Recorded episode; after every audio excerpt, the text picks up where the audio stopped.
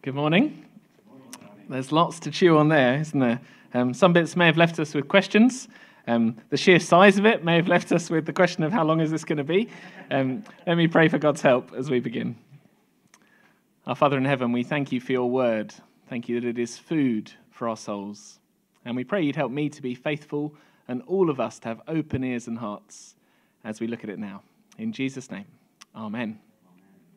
Well, let me say how glad I am to be here at Redeemer. It's lovely to see some familiar faces, old friends, and some new faces, people I'm meeting for the first time today. That's exactly the way it should be in a church. And if you don't know me, my name's Roger. I'm one of the ministers at Chalmers Church, the kind of sister church of here. Um, and I'm subbing in because Sam, your minister, is um, speaking on our student weekend away, for which we're very grateful. So I'm sorry you have to put up with me, but we're really glad that he's serving our students thinking of Sam on that weekend away it reminded me of something I heard at a student weekend. Uh, I think it was um, uh, 19 years ago. That ages me. I've never forgotten it since, though. And it was this we were listening to, to some talks from Joel on a Christian's attitude to suffering, really bad, devastating suffering. And to be honest, at the time, as a kind of young, healthy undergraduate from a comfortable background and a loving family, I sat there in this talk about suffering thinking, I hope it never happens to me. And then the speaker said, and this is what I remember if you haven't yet seriously suffered, you just haven't lived long enough. Striking, isn't it? If you haven't seriously suffered yet, you just haven't lived long enough. That struck me because even at the time, even though I didn't want to believe that was true, I kind of knew it was. I mean, Ecclesiastes, I guess, has been showing you that, amongst other things. This is a world that's fallen, it's groaning, it's in bondage to decay, in the words of Romans 8.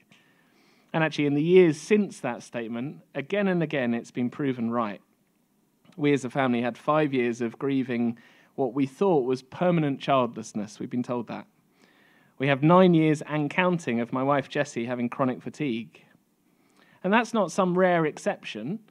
We've just been away on half term with some friends and family, and we were both struck by, in the conversations, how much serious suffering is going on in our friends or their friends.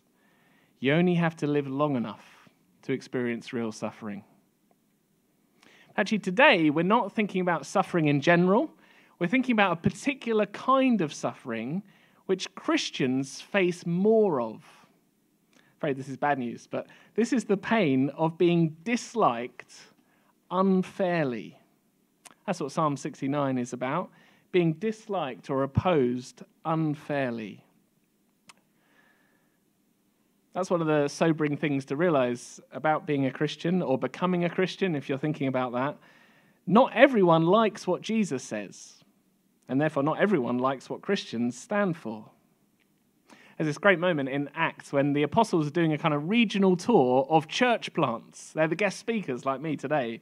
What's their message? Acts 14 Live your best life now. No, the message was through many tribulations, we must enter the kingdom of God. Or in 2 Timothy, when Paul's passing on the gospel to Timothy, this amazing message of eternal life, he adds, all who desire to live a godly life in Christ Jesus will be persecuted. All.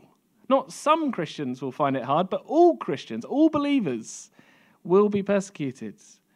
That is, to say, if, if you're being godly, if you're serving God, if you're zealous for His glory, if you're publicly known as a Christian, if you're speaking truth in love, if you're sharing the good news of Jesus, you only have to live long enough.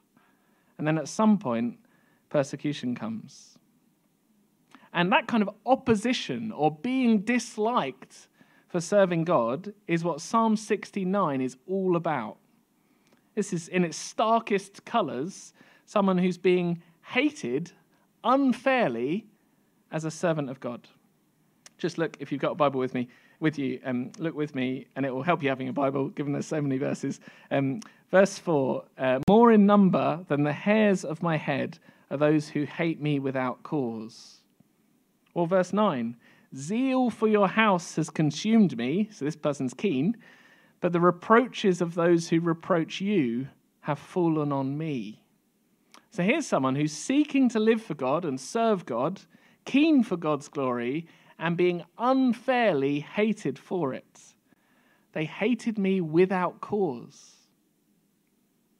I have to say, of the various forms of suffering I've experienced since that student weekend away when I was warned, I've actually personally found this variety one of the most painful. Not because I've had loads of it, or particularly extreme examples of it. I'm not going to exaggerate my experience. I suspect there's probably people in this room who've suffered more than me in this area, and definitely Christians around the world who've experienced far worse than me, or perhaps than us, taking flack for the good news of Jesus. So, for example, sometimes people become Christians from other religious or cultural backgrounds where their family then ostracize them totally, cut them off from their community. Some have their livelihoods threatened, some have their lives threatened.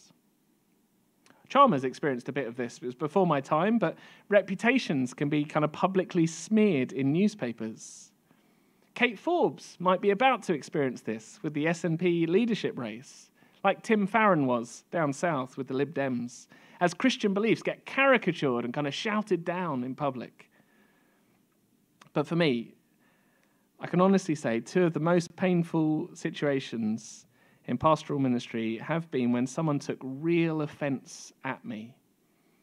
When, to the best of my knowledge and conscience, I was just trying to say what God says as lovingly as I could. Some of us may have had individual situations like that where we've maybe shared the gospel in love with someone and they've given us the cold shoulder since, or they've made life hard for us at work. Or perhaps where we've challenged another Christian on an area of sin and they've taken offense at that and then take it out on us. Some of us will have extended family who give us a hard time for our beliefs. Some of us know that feeling acutely. Actually, even if that's not you, all of us know the feeling of the kind of Bible believing Christianity just being mocked more widely in our culture. In the kind of public sphere, it's just ridiculed. Crazy that anyone would think that. That's going on at the moment in some of the debates in the major denominations in the UK. Now, we need to realize sometimes criticism against us is justified. It's good to have the humility to listen and listen carefully when opposition or complaint comes. As Christians, we should be the first to admit we don't get it all right. But Psalm 69 is talking about the situation when someone is genuinely doing the right thing, the godly thing, and faces stick for it. They hate me without cause. If you haven't experienced that yet, you just haven't lived long enough. So it's a great psalm to turn to, and it will take us to the very depths of that feeling. Just look how painful things sound in verse 1. Save me, O God, for the waters have come up to my neck. I sink in deep mire where there's no foot, foothold. I've come into deep waters, the flood sweeps over me. It's a horrible image, isn't it? Is there anything worse than drowning alive? He's desperately trying to get his kind of neck above the waters. That's how he feels. Or he's sinking in quicksand and there's nothing to push against. That's how he feels. He, he's utterly overwhelmed. The flood sweeps over me. That's the feeling. And he's started to get weary because he's prayed so hard for so long there's now nothing left. Verse 3 I'm weary with my crying out. My throat is parched. My eyes grow dim with waiting for my God. I wonder if anyone here has prayed for help so desperately it left you exhausted. That's how painful it is for this speaker.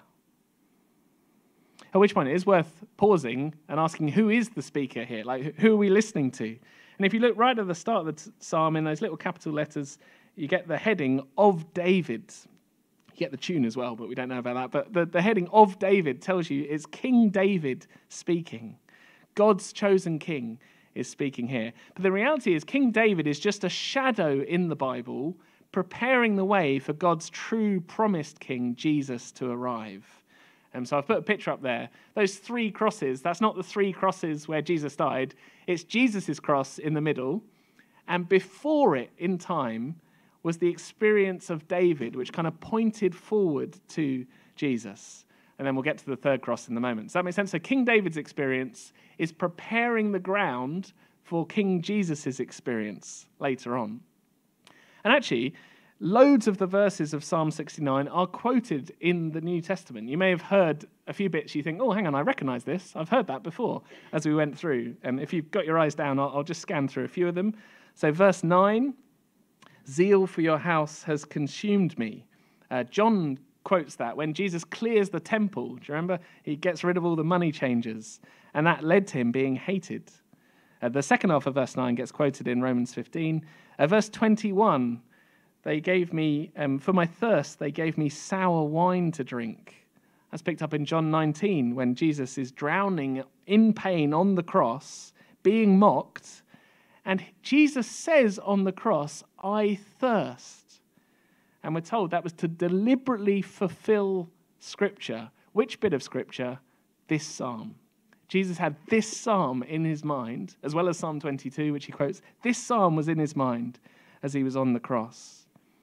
Uh, verse 25 is picked up when um, Peter's working out what to do after Judas is, uh, has betrayed Jesus. But most striking of all the bits that are quoted was the bit in verse 4.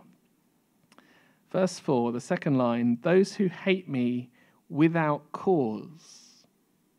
The reason we read John 15 as our first reading was that was Jesus teaching his disciples from Psalm 69. And Jesus said this. You don't need to turn there uh, unless you want to. If the world hates you, know that it's hated me before it hated you. Skipping on, remember the word I said to you, a servant's not greater than his master. If they persecuted me, they'll persecute you. For the word that's written in their law must be fulfilled. They hated me without a cause. Psalm 69. So, who's singing the psalm? who's praying the psalm? Well, originally, King David, yep, in history. But his experience prepared the way for the bigger, better king, Jesus Christ, the, the, the righteous, suffering king. And then Jesus says, My experience sets the pattern for you. Does that make sense? This is what the cross felt like, and you're going to live a cross shaped life as my followers. Which is why some of this psalm will resonate if you've been through this experience of being unfairly disliked as a Christian. I hope you're still with me. Um, our plan this morning, we're going to work through the psalm just thinking about the kings, so King David and King Jesus. And then at the end, I'm going to draw some conclusions of why it's relevant to us. So please stick with me. Uh, I really hope you're still with me by the end because it is hugely relevant, um, but it's going to take us a while to get there. Um, okay, that's who's speaking. Uh, one other introductory thing just to clear up. Um, what's the kind of shape of the psalm? It's so big, we kind of need to get our bearings. Um, uh, I appreciate you won't, see all, you won't be able to see all the details of that. Don't worry. Basically, the thing to realize is it's two times through a save me from suffering cycle. So twice we go through save me, I'm drowning. Twice through that. And then right at the end, verses 30 to 36, there's a little confident conclusion, confident corporate conclusion. I'll just show you the basics of that. So look at verse 1. Save me, O God, for the waters have come up to my neck. I'm sinking in deep mire, the flood sweeping over me. That's verse 1. Then, if you look to verse 14, you get exactly the same stuff, the same prayer. As for me, uh, verse 13, I'll start. As for me, my prayer is to you, O Lord, an acceptable time, O God, in the abundance of your steadfast love. Answer me. Oh, sorry, I'm on the wrong verse. Verse 14, sorry. Deliver me from sinking in the mire. Let me be delivered from my enemies and from the deep waters. Does that make sense? So, verse 1, save me, I'm drowning. Verse 14, save me, I'm drowning. That starts the two halves. And then the ends of those two halves are similar. So, verse 13, the one I read previously, verse 13, ending the first half. My prayers to you, O Lord, in the abundance of your steadfast love, answer me in your saving faithfulness. And then verse 29, the end of the second cycle, let your salvation, O God, set me on high. Does that make sense? So, at the most basic level, the story of the psalm is God's king is as deep as you can be in suffering. He's drowning in it up to his neck, and he's praying till his voice is hoarse Save me, God. Two times through that cycle. And then, right at the end, this conclusion verses 30 to 36, which is a real gear change. Suddenly it's all hope and positivity, like verse 32, if you just have a look at that. Verse 32 When the humble see the rescue of this king, you who seek God, let your hearts revive. Verse 33 For the Lord hears the needy. Verse 35 God will save Zion. Does that make sense? That's the shape of it. Two times through this kind of save me from suffering cycle, and then at the end, this really confident corporate conclusion. That will be relevant, knowing that information as we go through, I promise. I'll show you how as we go. Okay, let's work our way through then. We're going to go through it in three steps, Exper- uh, thinking about the king's experience before we come back to consider the application for us. So, firstly, then, the king drowning in unfair suffering prays, Save me. We've thought about that imagery of drowning. It is a desperate picture, a distressing picture, if you think about it. But in verses 4 to 5, the imagery is kind of stripped away to tell us what's really going on. Verse 4 More in number than the hairs of my head are those who hate me without cause. Mighty are those who would destroy me, those who attack me with lies. This king is hated without cause not by one or two folk over 15 years like me, but a crowd too many to count, more than hairs on the head. That may be exaggeration language for David, but it's not for Jesus. As the Passover crowds cried, Crucify him, for no good reason. And his opposition was backed by real power. There was the cultural strength of the Jewish authorities and the military strength of Rome. As this says, mighty are those who would destroy me. And they were all complicit in false allegations, maligning the innocent Jesus Christ. They attack me with lies. It's the suffering of unjust opposition. It fits Jesus so well, you might well be puzzled by verse 5. If this is Jesus speaking, how can he say, Oh God, you know my folly, the wrongs I've done are not hidden from you? Because wasn't Jesus completely sinless? Yes, he was. Um, so what do we do with this? Some, some people think, well, maybe he's just being ironic. Like, come on, you know I've done nothing wrong here. Or others suggest, well, maybe this is Jesus kind of taking our sins on his shoulders and talking like that. But that kind of fancy theological footwork, it's really not necessary because this is David speaking in the first instance, remember, setting up the pattern for Jesus. And like every type or shadow in the Old Testament, every picture, like an animal sacrifice or a prophet or a priest or a king, it points to bits of Jesus' role without being the full package. So David here is acknowledging look, I'm a sinner. But in this situation, and this is the key point, in this situation, he's suffering unjustly. It's unwarranted. They hated me without cause. And how much more the Lord Jesus, who knew no sin, who never did anything wrong. Actually, verse 9 to 12 confirm this is a godly man suffering unfair opposition. Verse 9 Zeal for your house has consumed me. The reproaches of those who reproach you have fallen on me. Seems in this little bit like David is mourning, maybe mourning the sin of the nation, but others are ridiculing him and mocking him. That is, he's serving God wholeheartedly, and they, well, it's just the sound of jeers and mockery he hears. How much more Jesus? Again, who, as God's servant, went obediently to the cross while being jeered at by Roman soldiers. He carried the cross through the streets to the sound of public humiliation even on the cross, he was mocked by passers by. They said things like, Call him God's promised king. He can't even save himself. As verse 12 puts it here I'm the talk of those who sit in the gate, and the drunkards make songs about me. So God's king is praying, Save me from this unjust opposition. just looking across to the second cycle, David's opponents aren't just unjust, they're also merciless. Just look at verses 19 to 21. 19 to 21. You know my reproach and my shame and my dishonor. My, my foes are all known to you. Listen to this reproaches have broken my heart so that I am in despair. I looked for pity, there was none. For comforters, I found none. They gave me poison for food and my thirst. They gave me sour wine to drink. I wonder if we ever stop and think what it took Jesus, the glorious Son of God, not just to bear the physical pain of a crucifixion, not just to bear God's judicial indignation at sin and evil, but also this thing to bear as a real human being with real human emotions social shame, hatred, even.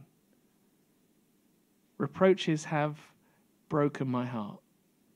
I'm in despair. I look for pity. There was none. Striking as Jesus headed to the cross, even his closest friends didn't stick with him at the darkest moment. I looked for comforters. I found none. That's our first point. The king is drowning in unfair suffering and praying, Save me. Secondly, though, step two of the psalm, the king realizes more is at stake. So he's praying, Save me. And this, this really surprised me when I started reading Psalm 69 carefully. Uh, you would expect someone who's going through all of that to only have eyes for themselves. Like, save me, help me. This isn't fair on me. But in verse 6, it's clear he knows more is at stake in what happens to him. Verse 6 Let not those who hope in you be put to shame through me, O Lord my God, Lord of hosts. Let not those who seek you be brought to dishonor through me, O God of Israel. This is really striking. Part of the reason the king wants his prayer to be answered, wants to be rescued, is because of what it will say to other believers if he's just left in the hole, in agony, unanswered, unrescued. I think there's a bigger picture going on here. This big book of Psalms began with Psalm 1 saying, Listening to God is the way to flourish. Psalm 2 said, God's chosen his king, and anyone who opposes him will be held to account. And here you get God's king listening to God and suffering horrendously. And you get loads of op- opponents attacking the king and seeming to get away with it, scoffing at him. And so King David and later King Jesus realized there's a bigger thing at stake here. Is God going to keep his promises? What are Christians going to think if the king is left in the hole? That's the point. And actually, I think that's why in the second cycle, if you jump across to verses 22 to 28, I think that's why he's praying that judgment should fall on these merciless opponents. Now, these verses, we may, as we heard it read, have thought, oh dear, what are we going to do with that? These are verses, and we, there are a few of them in the Psalms where we're not quite sure what to do with them as judgment is kind of called down on opponents. Now, it's worth saying David is praying here, not taking matters into his own hands. He's trusting them to God's judgment. But it's still a bit confusing because didn't Jesus teach us to love our enemies and pray for those who persecute us? Didn't Jesus model that on the cross when he said, Father, forgive them? They don't know what they're doing. So, what's going on? Well, it's important to realize it's not that Jesus and his apostles rejected this idea that there will be a final judgment, a reckoning on all the enemies of God's king. They talk about that repeatedly, actually. But before that happens, and this is the amazing thing about the cross of Jesus, before that judgment comes, there is a time, an opportunity time for salvation. I mentioned that when Jesus on the cross said, I thirst, he was doing it to fulfill verse 21 of Psalm 69. this was to fulfill Scripture, says John's Gospel. But what's really striking is the prayer he then prays on the cross is not, let them get what's coming to them. But extraordinary, the prayer Jesus prays first, the prayer on the cross is, Father, forgive them. They don't know what they're doing. That is to say, the pattern that Jesus sets for his followers, even when we're being attacked unfairly, even when you're at school and given a hard time for being a Christian. The pattern is Father, forgive them. They don't know what they're doing. Because in the end, God's judgment will fall. One final thing to notice on this second point the king realizing more is at stake. Just notice how the cycles end. Um, so, the end of the first cycle, um, you get mention in verse 13 of uh, God's, God's saving faithfulness. Verse 13 As for me, my prayer is to you, O Lord, at an acceptable time, O God, in the abundance of your steadfast love, answer me in your saving faithfulness. Uh, it comes up again, verse 16 Answer me, for your steadfast love is good. And then at the end of the second cycle, verse 29 Let your salvation, O God, set me on high. That is, King David keeps appealing to that song we sang earlier Faithful one, faithful one, so unchanging. Come on, God. You've promised your king will be set in place on Zion, God's holy hill. You've promised that you'll be with your people. You've promised that people who listen to you don't end up in the hole, not ultimately. Now show your saving faithfulness. Prove that you can be trusted. See, you see what's at stake? It's much bigger, actually, than just will David get out of this circumstance. What is at stake is can God be trusted? If his king is left in the hole, if it seems like everyone who scoffed at the king wins, well, then how can you trust God for anything else? That's what's at stake in the massive miscarriage of justice that's going on in Psalm 69. And I think that explains why the conclusion is such a, a, kind of gear shift from verses 30 to 36. Suddenly we, we shift from crisis to kind of confidence and this corporate hope. I think the king has had his answer. Verse 30 31, he's now praising and thanking God. It seems like the salvation has come through. But the striking thing about the conclusion is it's, it's corporate.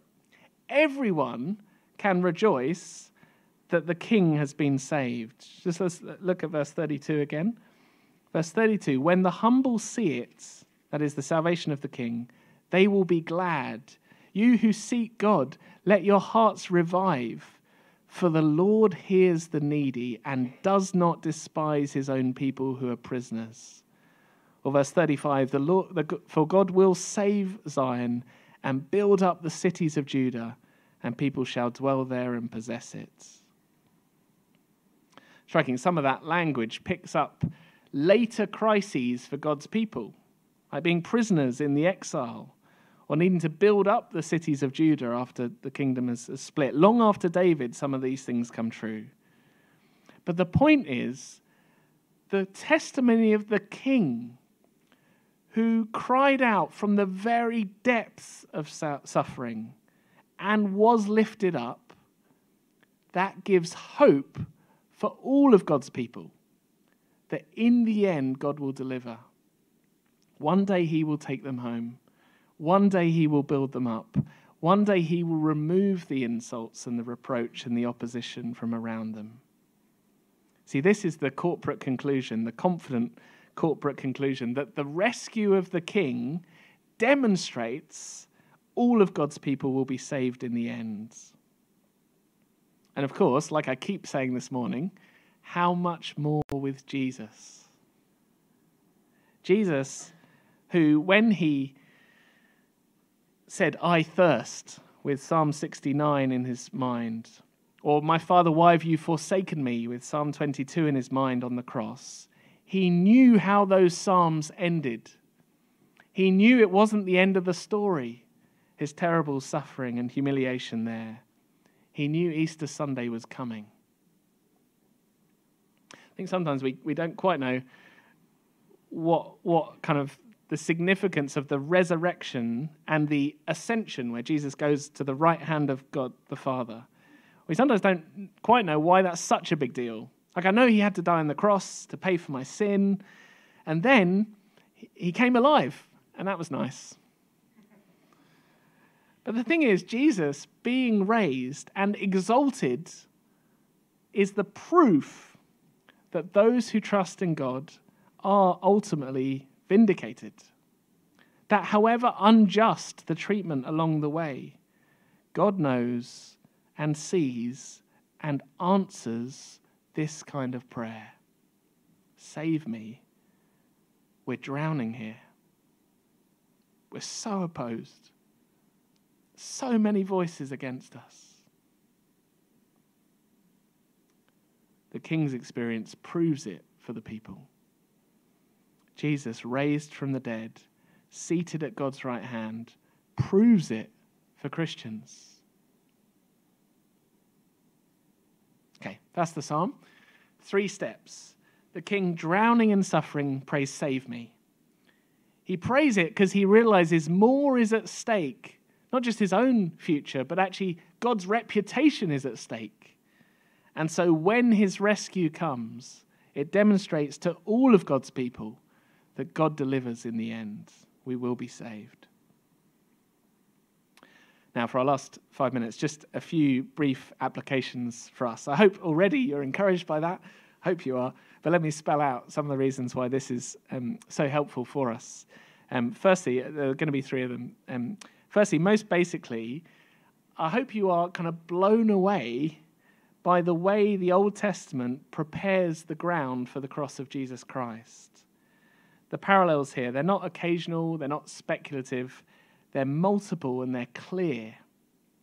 I think this really matters for us because it would be easy to wish that God's reign did not come through the cross of Jesus Christ.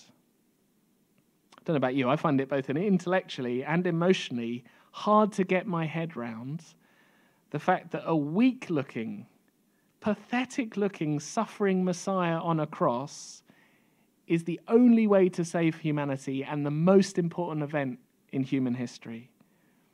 To be honest, if there was a real gospel that didn't have the cross in it, I'd be all over it. Why? Because that's the point of offense, often, isn't it? To say not just God loves us and wants to be in relationship with us, but that our sin against Him is an offense to him. So offensive that the king had to die on the cross in our place. Well, that's often the point where the opposition comes. Paul said, We preach Christ crucified, a stumbling block to Jews and folly to Gentiles. That was true in multicultural Corinth. It's true in multicultural Colinton. And yet, again and again, the Old Testament prepares the ground for the cross. It prepares the ground, saying, God's triumphant reign, which is what Psalm 68 was about just before this one, God's triumphant reign comes through the suffering of his innocent king. You can't bypass the unjust suffering of King Jesus. Often, those from a Muslim or Jewish background find it very hard to believe that God's chosen prophet or God's chosen Messiah could ever be found on a cross. Psalm 69 says that's exactly where you find God's chosen king. So that's the first kind of implication. Be in no doubt, God's triumphant reign comes through the suffering of the king. If there's anything in any of us that is wobbling a bit about the real gospel. And to be honest, in church plants, there's always a pressure to drift to a softer message that doesn't include talking about the cross. Because we will suffer reputationally if we keep talking about it. Well, if we're wobbling, let God's long distance preparation for it in Psalm 69 strengthen our foundations. This is where you find God's King. What if you're not wobbling on the gospel, but you're just a bit weary? So, yeah, this is the only gospel there is, but what if you got a bit stale? You kind of lost a sense of wonder at, at how extraordinary the work of Christ on our behalf is. If that is you, I think it's very easy to be in that place. I think meditating on the experience of the King in Psalm 69 is really helpful.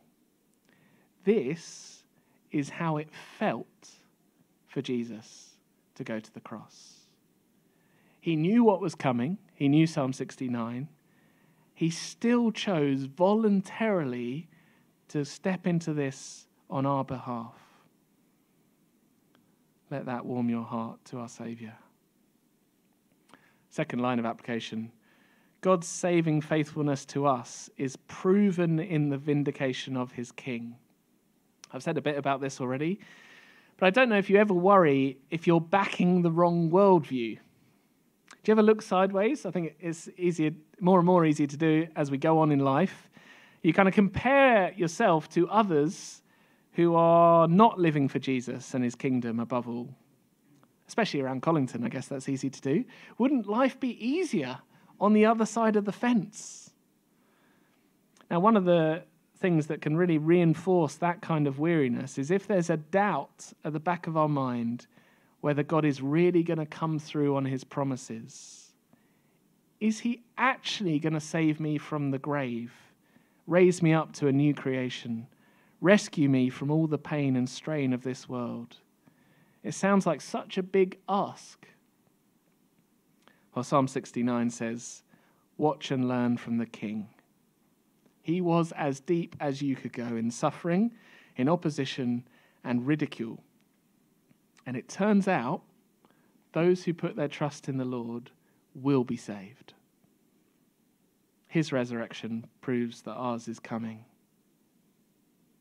That's our second line. And finally, very briefly, um, this, uh, this psalm sets a model, a pattern for us to follow. I mentioned John 15, where, G- where Jesus himself quotes from this psalm. Let me just read a couple of lines from that again. If the world hates you, know that it's hated me before it hated you. A servant is not greater than his master. If they persecuted me, they'll persecute you. But the word that's written in their law must be fulfilled. They hated me without a cause.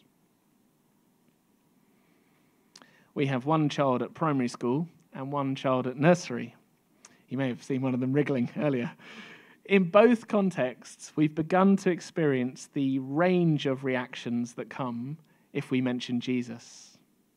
In fact, we've had some folk who came with us to church events, heard something of the gospel, and having been really friendly before that, now are less keen to chat with us.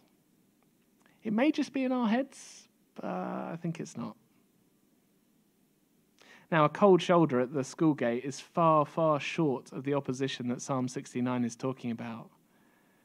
But it genuinely helps me to remember that King Jesus knows, he knows how painful it is to be disliked or opposed when you're trying to love people. He knows it more deeply than we ever will and he sets us a model to follow until he returns to lift us up. Let's pray.